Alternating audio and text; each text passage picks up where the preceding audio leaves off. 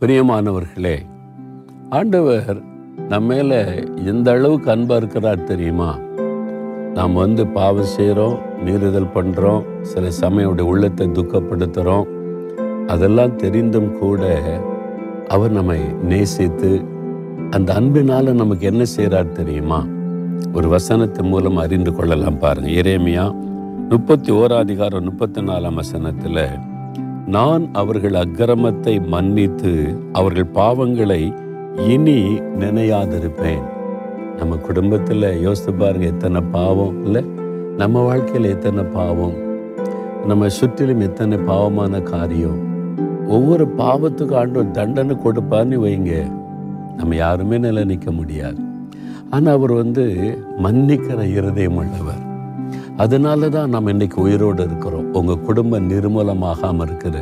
நம்முடைய தேசம் இன்னும் அழியாமல் இருக்குது. ஏன்னா அவர் மன்னிக்கிற இருதயம் உள்ளவர்.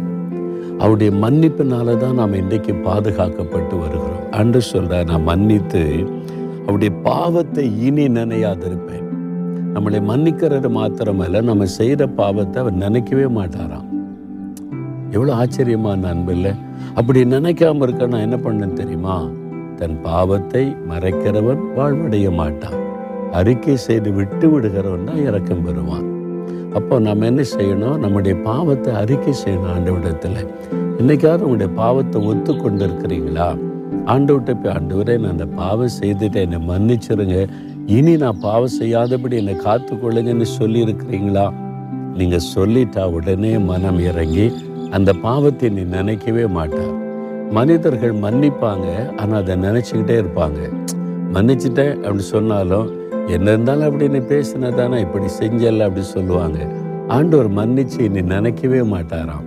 அதுதான் ஆண்டோடைய அன்பு. அப்போது பாவியாக நீங்கள் ஆண்டோட சமூகத்தில் போய் அவரால் மன்னிக்கப்பட்ட பிறகு அவர் எப்படி பார்க்குறாராம் பரிசுத்தவான்களாய் பார்க்குறாராம்.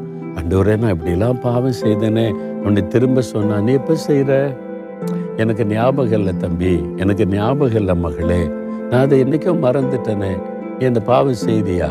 இல்லை என் ரத்தத்தினால நான் உன்னை கழுவிட்டேன்.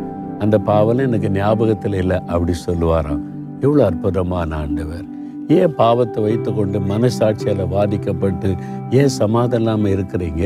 உங்களை மன்னித்து அந்த பாவத்தை மறந்து உங்களை மகனாய் மகளாய் அணைத்து கொள்ளுகிற ஒரு ஆண்டவர் இருக்கிறாரே. அவர்கிட்ட வாங்க. இன்னைக்கு இயேசுவை பார்த்து சொல்லுங்கப்பா உங்ககிட்ட நான் வர்றேன். என் பாவத்தை நான் ஒத்துக்கொள்கிறேன் என்னை மன்னிச்சிருங்க. இந்த பாவத்தில் இருந்து எனக்கு விடுதலை கொடுங்க. இனி அந்த நினைப்பே எனக்கு வரக்கூடாது. அப்படி சொல்றீங்களா? ஆண்டவர் உதவி செய்வாராம். அதுக்கு தான் அவர் சிலுவையில் ரத்தம் சிந்தினார். இயேசு கிறிஸ்துவின் ரத்தம் சகல பாவத்தை இன்னைக்கு நம்ம சுத்திகரிக்கும். அப்படி உங்களுடைய இருதயத்தில் கை வைத்து ஜெபிக்கிறீங்களா?